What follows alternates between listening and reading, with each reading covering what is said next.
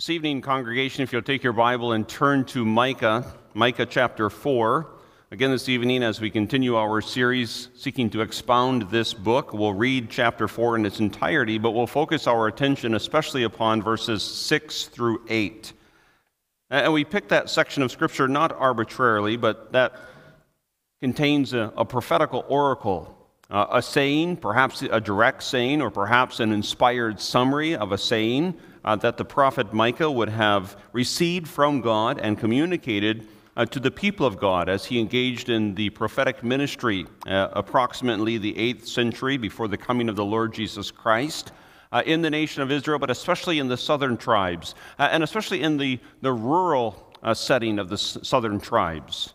Now, certainly, uh, Micah would have been well uh, familiar with Jerusalem uh, and the temple there and all of the activities that took place in the temple, uh, but Micah had a special uh, purpose to go to the outlying communities, to the rural communities, and to bring there the word of God uh, to the people of God. So we'll read from the inspired word this evening in Micah chapter 4. Now it shall come to pass in the latter days that the mountain of the Lord's house shall be established on the top of the mountains, and shall be exalted above the hills, and peoples shall flow to it. Many nations shall come and say, Come and let us go up to the mountain of the Lord, to the house of the God of Jacob. He will teach us his ways, and we shall walk in his paths. For out of Zion the law shall go forth, and the word of the Lord from Jerusalem. He shall judge between many peoples, and rebuke strong nations afar off. They shall beat their swords into plowshares and their spears into pruning hooks. Nation shall not lift up sword against nation, neither shall they learn war any more. But everyone shall sit under his vine and under his fig tree, and no one shall make them afraid, for the mouth of the Lord of hosts has spoken. For all people walk each in the name of his God, but we will walk in the name of the Lord our God forever and ever. In that day, says the Lord, I will assemble the lame. I will gather the outcast and those whom I have afflicted. I will make the lame a remnant and the outcast a strong nation. So the Lord will reign over them in Mount Zion from now on, even forever. And you, O tower of the flock, the stronghold of the daughter of Zion, to you shall it come. Even the former dominion shall come, the kingdom of the daughter of Jerusalem. Now, why do you cry aloud? Is there no king in your midst? Has your counselor perished? Her pangs have seized you like a woman in labor. Be in pain and labor to bring forth, O daughter of Zion, like a woman in birth pangs. For now you shall go forth from the city. You shall dwell in the field, and to Babylon you shall go. There you shall be delivered. There the Lord will redeem you from the hand of your enemies. Now also many nations have gathered against you who say, Let her be defiled, and let our eye look upon Zion. But they do not know the thoughts of the Lord, nor do they understand his counsel. For he will gather them like sheaves to the threshing floor. Arise and thresh, O daughter of Zion, for I will make your horn iron, and I will make your hooves bronze. You shall beat in pieces many peoples. I will consecrate their gain to the Lord, and their substance to the Lord of the whole earth. We turn our attention to the words of our text as they're found in verses 6, 7, and 8. In that day, says the Lord, I will assemble the lame, I will gather the outcast, and those whom I have afflicted. I will make the lame a remnant and the outcast a strong nation. So the Lord will reign over them in Mount Zion, from now on, even forever. And you, O tower of the flock, the stronghold of the daughter of Zion, to you shall it come. Even the former dominion shall come, the kingdom of the daughter of Jerusalem. A congregation of the Lord Jesus Christ, I suppose that many of us would agree uh, with the saying that at a variety of levels, we're living in dark days. Uh, you could say that on a national level, you could say that at an international level. Uh, a variety of things could be presented as evidence for the darkness of the days, global conflict. Uh, at a national level, uh, you might have seen some of the events that have unfolded in the recent weeks that have made the headline news uh, even the nominee for Supreme Court Justice, and her inability to define what a woman is. And there is this dangerous tendency to think that things are dark and only getting darker. Not only when it comes to the political realm or uh, the international realm, but also when we look perhaps at the, the realm of the Christian church. Uh, all sorts of uh, notes could be brought forward that indicate uh, a dark, dark landscape within the church. Uh, you could point out the seeming increasing acceptance and even uh, advocacy, advocation of homosexuality. Uh, you could point to perhaps the decline within the church uh, concerning the understanding and the commitment to the inspiration of Scripture and the infallibility and inerrancy of the Word of God. Uh, but that's not our purpose this evening, just to simply recount a negative points of development within our nation or within the international community or within the churches. Uh, our point is simply to acknowledge that yes, there is a, a certain darkness that has always that has always characterized the fallen realm of humanity. But in the midst of that darkness, there is a light. Uh, that light, of course, according to Scripture, is none other than the person of the Lord Jesus Christ, the light of the world, who came in the midst of the darkness. And while the darkness does not comprehend the light, those who become children of the light by the redemptive work of God's transformative grace they do understand that light. But now here's the question that we want to seek to answer this evening How is the light to live in the midst of the darkness? How is the light? That is, how is the Christian church? That is, those who are faithfully holding to the promise of the covenant of grace in the midst of apostasy and in the midst of uh, the increase of ungodliness. How is the light to live in the midst of the darkness? And the simple answer is by holding on to the promises of God. I don't know what your week that just went past was like, and I don't know what your week that will unfold in the future will be like. I don't know what your years have in store. We don't really know what the years have in store for us as a congregation here at Covenant Reformed Church. That's not where our confidence lies, that we can foresee the future and understand all of the events that will take place. Our confidence, our spirit of optimism, congregation, has to come from knowing who our God is and understanding what He has said that He will do. Now, certainly, we make our plans uh, and we have action steps that we will take, but ultimately, Uh, our existence and our prosperity, spiritually speaking, as a congregation, depends entirely upon what God will do. What God will do within our own lives, what God will do within our family life, what God will do within our congregational life, and perhaps what God will do in and through us also for the well being of the community in which we are called to live. And that's exactly, I believe, the point uh, that Micah is giving to the faithful Christian, you might call them, although in the Old Testament dispensation, the faithful Christian church as they live out their years uh, in a time of darkness. And this evening, I want to consider then this theme the Lord promises a restoration in Zion. As we unfold that theme, we'll notice, first of all, the objects in this promise. And then, secondly, the contents of this promise. And then, thirdly, the realization of this promise. So the Lord promises uh, to the faithful in Zion that there will be a restoration, that there will be a rebuilding. Uh, and we'll notice the objects and the contents and the realization of this promise. And we do so for a twofold interconnected reason. First of all, that we might be reminded of how great our God is.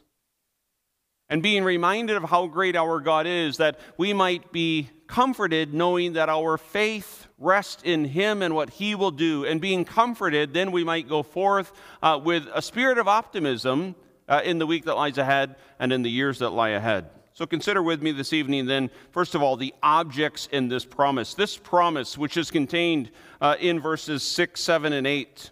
You notice that the Lord is saying that He will do something. And we'll look at the details of the promise a bit more. But verse 6, 7, and 8 is a promise because the Lord is saying that He is going to do something. And the Lord, and we've purposefully and uh, made all of the letters there uh, large, right? The Lord in all capitalized letters emphasizes this is Yahweh. And by way of review, perhaps, but that name was a very peculiar name that the Lord God gave himself, especially in the Old Testament, and it ties to the covenant, the covenant, the bond, the promise that God made out of his electing love and out of his electing grace to a certain particular people. We might think of Genesis 17, uh, where God says to Abram, I will be your God, and you will be my people. Not only you, Abram, but also your descendants after you. And that essential promise is echoed time and time again all throughout the scriptures. And it will continue to be proclaimed from pulpits that are faithful to the Word of God all throughout history until that promise finds full realization based upon the work of the Lord Jesus Christ in the eternal realm when God will dwell with man. And that promise is what is reiterated uh, in our text, especially to the faithful remnant. A remnant is a, an idea, a concept that we should be familiar with, that we ought to become familiar with a remnant, you might think, uh, of a little piece of something.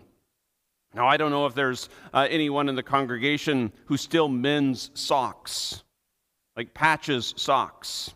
Uh, and, and, if my uh, anecdotal stories from my own upbringing become too much, please just tell me uh, and we'll make the adjustments. But my mother patched socks.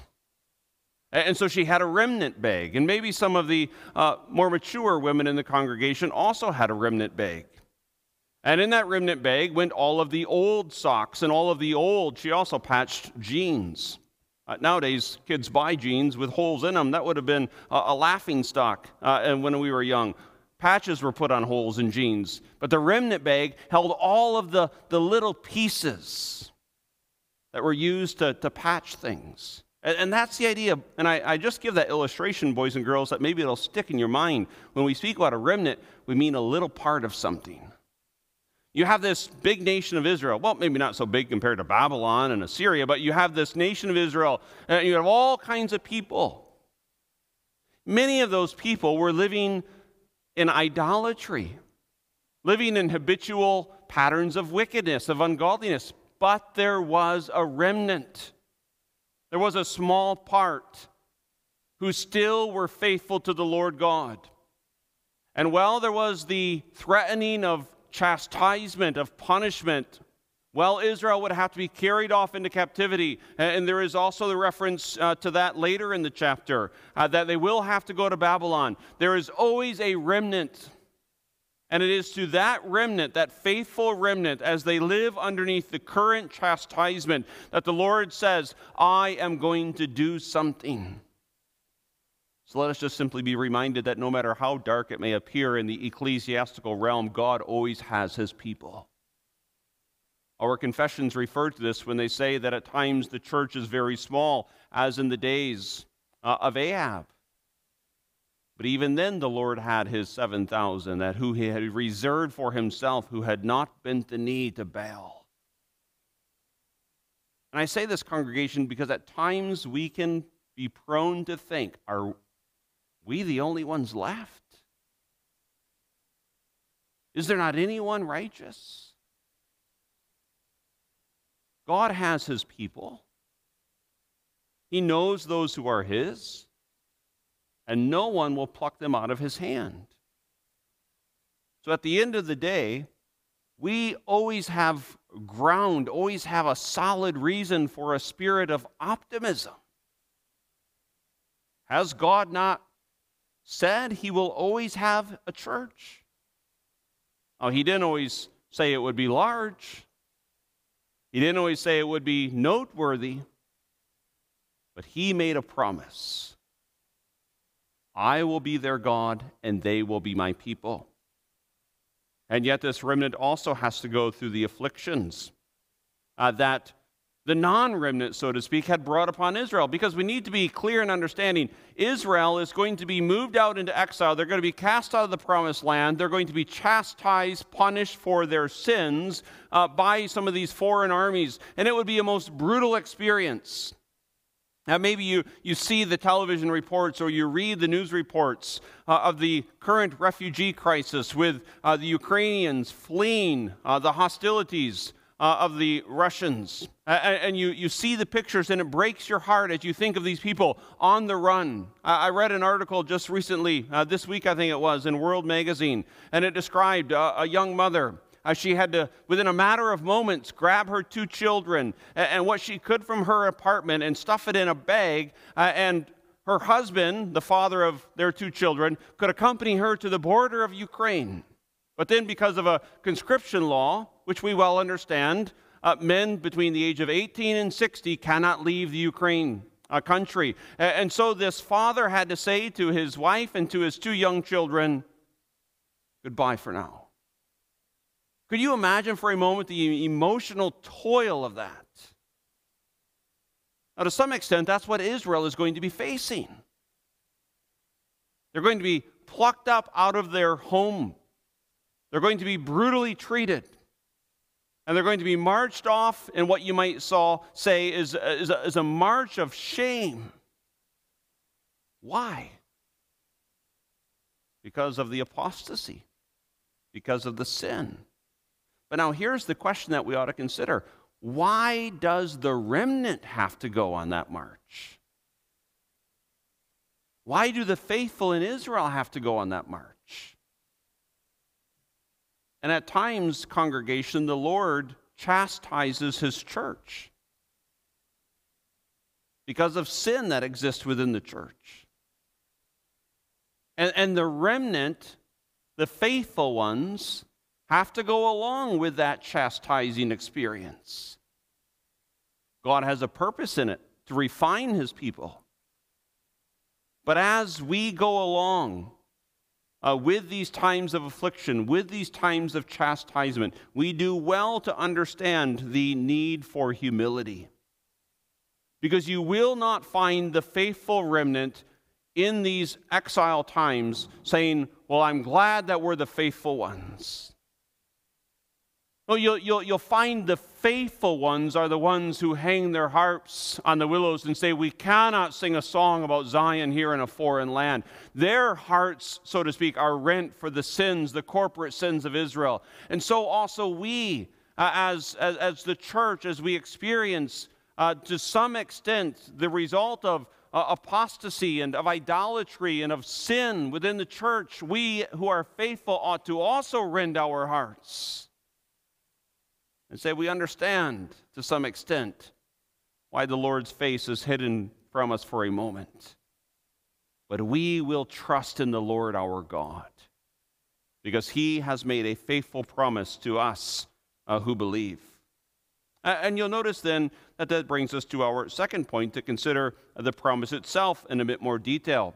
So, the Lord God, the covenant God, the God who's the same yesterday, today, and forever, is making, reiterating a promise to the faithful remnant, to those who are living in active faith within Israel. And the promise uh, has a two part content. First of all, a promise of divine action and a promise of divine rule. How comforting it is that the promise is about what God will do. Now, as Reformed Christians, I trust that we are well familiar with the concept, the truth, the reality of the sovereignty of God, that God rules and God reigns over everything, that nothing happens apart from His will, nothing happens apart from His decree, and indeed the very existence of the entire created realm is continually dependent upon God's power. A God is the only one, uh, we can speak that way, that is self existent. Uh, you and I and every aspect of creation is continually dependent upon God's pre- preservation, God's preserving power. And, and so we confess in our Heidelberg Catechism when it comes to providence what do you believe about providence? That God, by his ever present power, continues to uphold or sustain all things and govern all things. And so we're reminded that none of us for a mere moment could cause our own existence if God were to withdraw his sovereign hand of providential power. But if we're honest, sometimes we think that we are self existent. Uh, and perhaps Western culture, especially, has celebrated this whole idea uh, of the self existence or the self reliance of uh, the human being. You might think of, you know, the, the Western settlers. You might even think of uh, the, uh, the individuals who came to Pella. Uh, and you imagine what they saw as they looked out upon, you know, unbroken prairie ground no houses, no towns, no communities. And there's something within many of us, unless I'm the unique one, there's something in many of us that, that appreciates that pioneer spirit.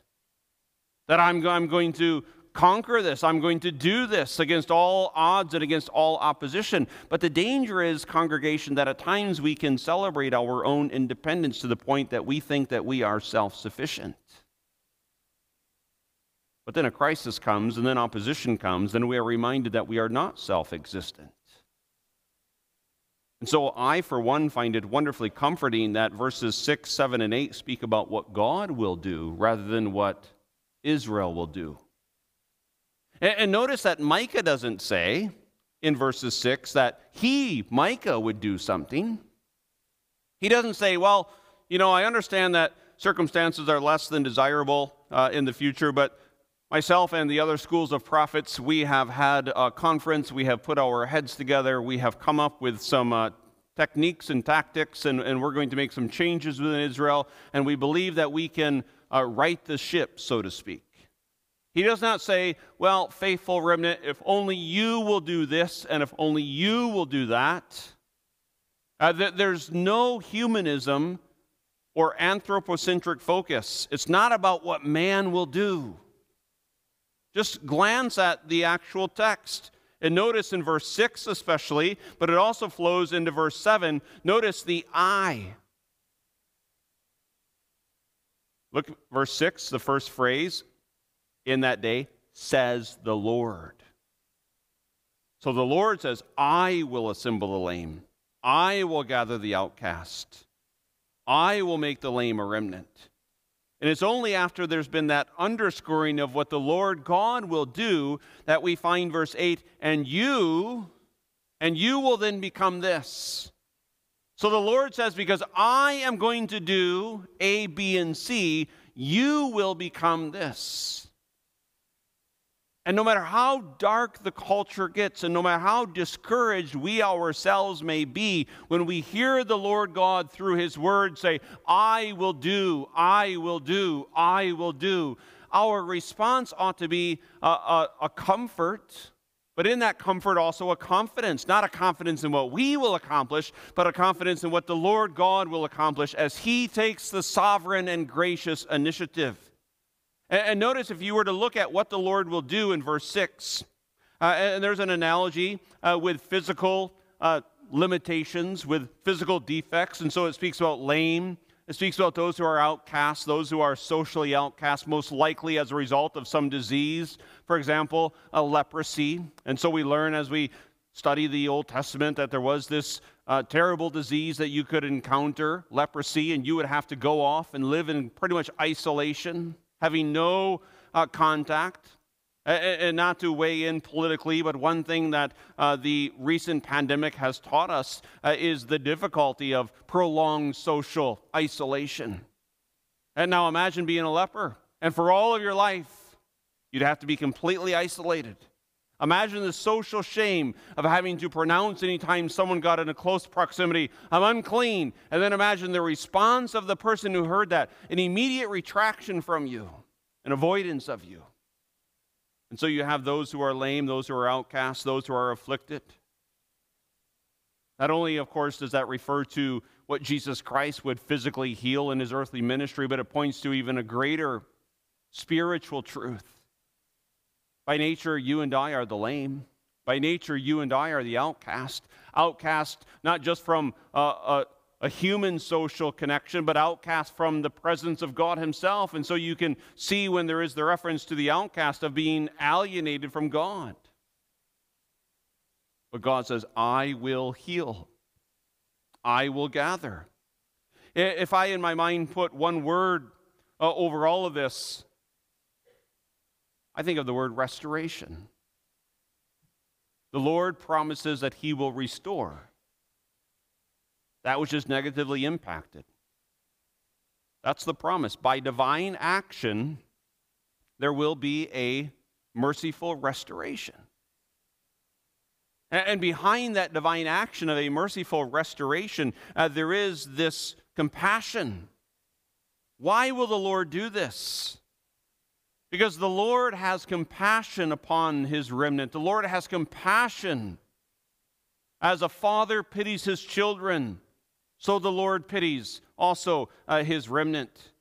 And, and, so you'll just notice as we move in then to the promise of divine rule that our hope, congregation, and I cannot say this emphatically enough to myself, and therefore also I say it as emphatically as I know how to you, our hope must not be placed in ourselves, must not be placed in programs, must not be placed in human persons, but our hope must completely be focused upon the Lord God. And when we hear this, this promise by faith, when we hear the Lord say, I will assemble the lame, I will gather the outcast, I will make the lame a remnant, we ought then to take great confidence and plead upon that promise and say, Yes, Lord, gather together the outcast and heal the lame. And I dare say that there is not a single person who hears these words who cannot think of someone who, spiritually speaking, is lame or is an outcast. And many of us don't have to go any further than our own family to think of someone who is spiritually lame uh, someone who is struggling uh, with their faith, or perhaps is struggling in the experience of a lack of faith. Someone who is outcast, someone who might be classified as a covenant breaker or a covenant wanderer. Someone who once perhaps used to join with the multitude of worshipers as they went into the courts of the Lord our God, but now are no longer to be found in the midst of the church of the Lord Jesus Christ. Well, what are we to do with those people? Well, many things could be said, but one thing that ought to be said is our prayer ought to be fervent Lord, heal. Lord, gather. Lord, restore such a person. Not what can I do to influence that person, but Lord. And the most beautiful, I believe, picture of this is the prodigal son, the parable of the prodigal son. And so we pray and we stand and we look afar off, praying that the prodigals would return. And those that have experienced the brokenness of relationships, our prayer ought to be, Lord, do that which is humanly impossible. But see, that confronts us with the question of how strong our faith is. Do we believe that the Lord can do that which is humanly impossible? I'll admit that in pastoral work, sometimes you look at a situation, you say, There's no hope. No hope in that situation. Now you may say, Well, you're just a realist. Well, I think a pessimistic realist. Because when you read throughout the biblical narratives, especially in the gospel accounts, is there any situation that is hopeless? Remember, with our God, all things are possible. Now, that's not a guarantee that the Lord will heal or gather every single outcast and heal every. This is not prosperity preaching, health, wealth, and those types of things. Name it and claim it. No, these faithful remnant, they will have to make the long, sad march into captivity. But they would do so knowing that the Lord was capable and had promised uh, to restore them by way of divine rule. The Lord will reign. And, if you look at this grammatical section from verse 6 through verse 8, what we believe is a prophetical oracle, uh, the, nearly the center of the grammar will land you, of course, w- within the middle of the seventh verse. And so there is this prediction that the Lord will do this, the Lord will do that. But then there is this statement, and I want you just to take this home and hide it in your heart. So the Lord will reign over them in Mount Zion. And maybe even you just need the first five words for today and for this week. So the Lord will reign. The covenantal Lord, He will. It's absolutely certain, based upon His sovereign decree, based upon His omnipotent power, the Lord will reign. He will rule over absolutely everything. And now you could trace this statement out all throughout the scriptures. You could stop perhaps at the Great Commission. We looked at that briefly in catechism class this morning, where Jesus Christ says to the church, Go therefore and make disciples of all nations, baptizing them and teaching them. But never forget, before the Great Commission is the statement of Christ all authority has been given to me.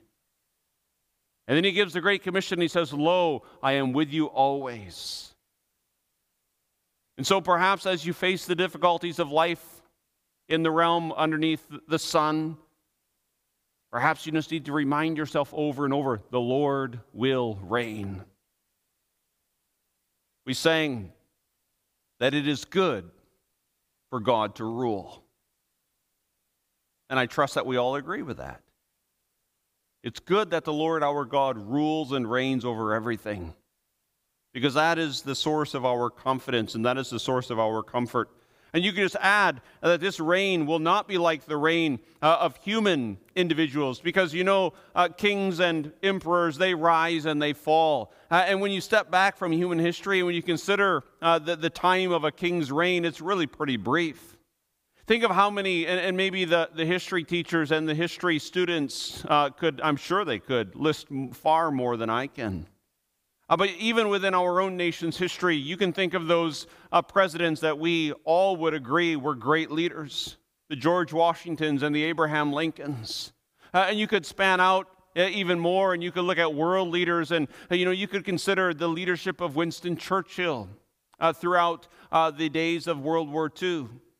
Uh, you, you, could go to a broader global scale and you could consider some of the mighty kings that ruled uh, in an earlier time. Or you could look at ancient civilizations and you can consider Nebuchadnezzar. Uh, but what is man?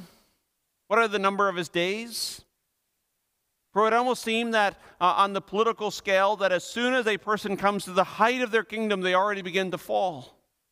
Now, sometimes the fall is very quick and very sudden, but one thing we know all earthly kingdoms fail. Now, sure, national leaders, you know, they talk about the legacy that they will leave, but how quickly are they not forgotten? And many of their programs that they advance and bring about uh, are changed by the next leader. And that's why there's a wonderful word added to verse 7. The Lord will reign in Mount Zion, yes, from now on. But then this phrase, even for forever. That's the promise, congregation. The Lord will reign even forever. No matter what happens tomorrow in the unfolding of next week, no matter what the next year brings or the next decade brings, no matter how the nations rise up in opposition, the Lord will reign forever. Now, when we step back and think about this, when, when we go to sleep at night, shouldn't this be the thought that gives us peace? The Lord will reign forever. And when we rise up in the morning, shouldn't this be the thought that gives us peace? The Lord will reign forever. And of course, this reign is, is centered upon the person of the Lord Jesus Christ his redemptive rule. This is not some reign that is outside of salvation. And that fact that Jesus Christ is the King of Kings and the Lord of Lords, and that he now currently sits at the right hand of the Father, ruling over all things in what theologians call his session or his rule. That calls us to then respond to this promise, this proclamation, with the exercise of personal faith and genuine repentance since the Lord will reign forever. We ought then, in the words of Psalm 2, which also speak about the reign of the Lord, the eternal reign, we ought to kiss the Son. Now, what does that phrase mean? We ought to humble ourselves before the Son. We ought to embrace the Son with a living faith. Because if we don't embrace the Son with a living faith, then we set ourselves up in a position to be trampled when He comes to judge the world with equity. Uh, but if we do embrace the Son by the simple exercise of genuine faith, knowing who Jesus Christ is, and trusting, relying, casting ourselves upon His redemptive work, then we can step back and we can say, The Lord will reign forever, and I belong to His kingdom of grace because I believe. That's the content of the promise and the realization then in our third point, notice that there is this statement, in that day. Well, if we, if we understand something of the beauty of the contents of the promise, then we're going to want to ask ourselves, especially, well, when exactly is this day? You know, boys and girls, it, it's kind of like if, if you know, you know, that Christmas is around the corner or your birthday, and you know that your mom bought you a present, and, and maybe it comes and it's dropped off delivery, and so there's this box there, and you know your present's in that box. Well, what you really want to know is when can I open the box? You know what's in the box, or at least you have a good guess what's in the box. And so, when can I open the box? When will this promise take place? Well, it's a two part realization. I'd ask you to look at one cross reference this evening. That is in Luke 4, verse 16 through 21, because one of the things I hope that we have made clear is that this promise is centered upon the person and the work of the Lord Jesus Christ. We don't want to just go home and think, yes, God reigns in some kind of abstract, distant kind of a way. No, he reigns through the person and the work of the Lord Jesus Christ. So this promise was initially realized through the work of Jesus Christ alone. His work here on earth during his earthly ministry, as it was picked up in Luke chapter 4, verse 16, it describes So he, that is Jesus, came to Nazareth where he had been brought up. And as his custom was, he went into the synagogue on the Sabbath day and stood up to read. I just want to pause there uh, and make one comment, uh, somewhat on the side. Uh, but I heard someone say that once, not in this congregation long ago, that they didn't think that Jesus would go to church.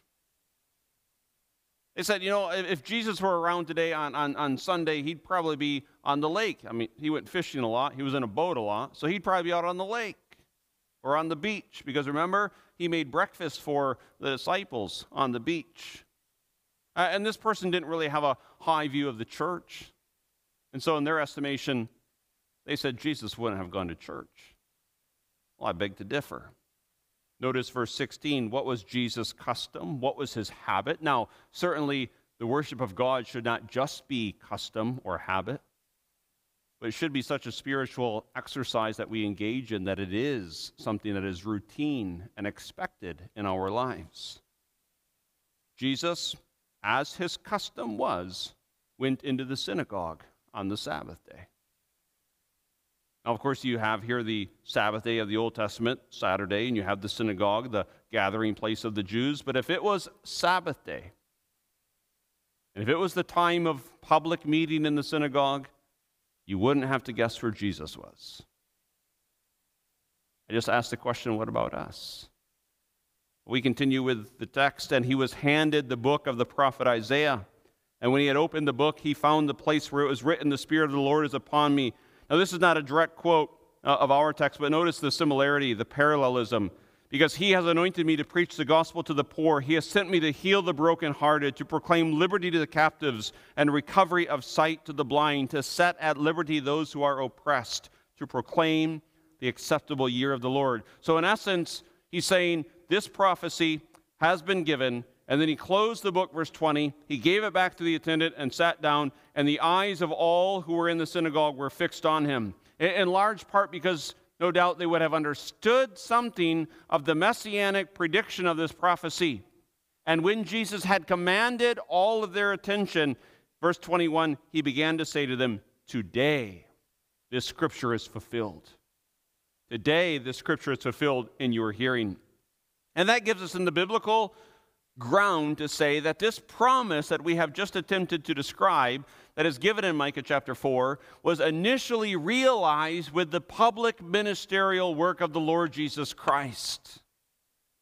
Having been initially realized with the first coming of the Lord Jesus Christ, this promise concerning the, the reign of Christ, concerning the establishment of his kingdom, his redemptive kingdom, his messianic kingdom, will ultimately be fulfilled in perfection with the return of the Lord Jesus Christ. So if you look back just briefly at our text and notice this is the promise, verse 8 And you, O tower of the flock, the stronghold of the daughter of Zion, to you shall it come. What will come? Well, the kingdom of Jesus Christ, the reign of Jesus Christ, and the former dominion and the kingdom of the daughter of Jerusalem. Well, when and where do we find the full and the perfect realization of that promise? Revelation 21, verse 10 and 22. And he carried me away in the Spirit to a great and high mountain and showed me the great city, the holy Jerusalem, descending out of heaven from God. But I saw no temple in it, for the Lord God Almighty and the Lamb are its temple. And so here's the simple answer when will this perfectly be realized? When our Lord and Savior Jesus Christ returns. And that ought to be the great event which we look forward to with hope and with anticipation. The physical, the bodily, the glorious, the triumphant return of the Lord Jesus Christ. And so, in the midst of all of the skepticism and all of the ignorance, we make known to you again this evening that the Lord Jesus Christ will come. Is that not exactly what the angel said to the disciples as they stood looking up into heaven, no doubt wondering, what do we do now? Our Lord and our Master he taught us. But now he's gone up into heaven. And the angel comes and instructs the beginning of the New Testament church in the same manner he will come again. And so you can say to yourself, the Lord will reign forever because he will come again. And when he comes again, there will be the full and the perfect and the complete revelation of his eternal kingdom. And, dear Christian, that ought to comfort you. And that also ought to encourage you. Is there darkness in the world? Absolutely. Is the darkness growing more intense? Absolutely. It shouldn't surprise us. Paul told Timothy that godliness would increase. We see it unfolding before our eyes. But even as we see these things unfolding before our eyes, let us lift up our eyes to the heavens, for our redemption draws near. Amen. Our Heavenly Father, we do praise and honor and glorify your name for the great promises that you have spoken. We thank you, Lord, that we can come here tonight and not have to tell ourselves that things are okay because of what we are going to do. We thank you that we can come here tonight and we can hear what you have promised that you would do. A work of redemption which you have accomplished in the Lord Jesus Christ, a work of redemption which you continue to realize uh, through the Word and through the Spirit. And so we pray, Father, that you would continue to gather together the outcast, to heal the lame, uh, to build your kingdom, to advance your cause here in this earth, and give us hearts that are comforted and hearts that are confident and hearts that are optimistic. And may we then project in this week as we go about our various vocations and callings that we know that our Lord does indeed reign forever and ever. In Jesus' name we pray. Amen.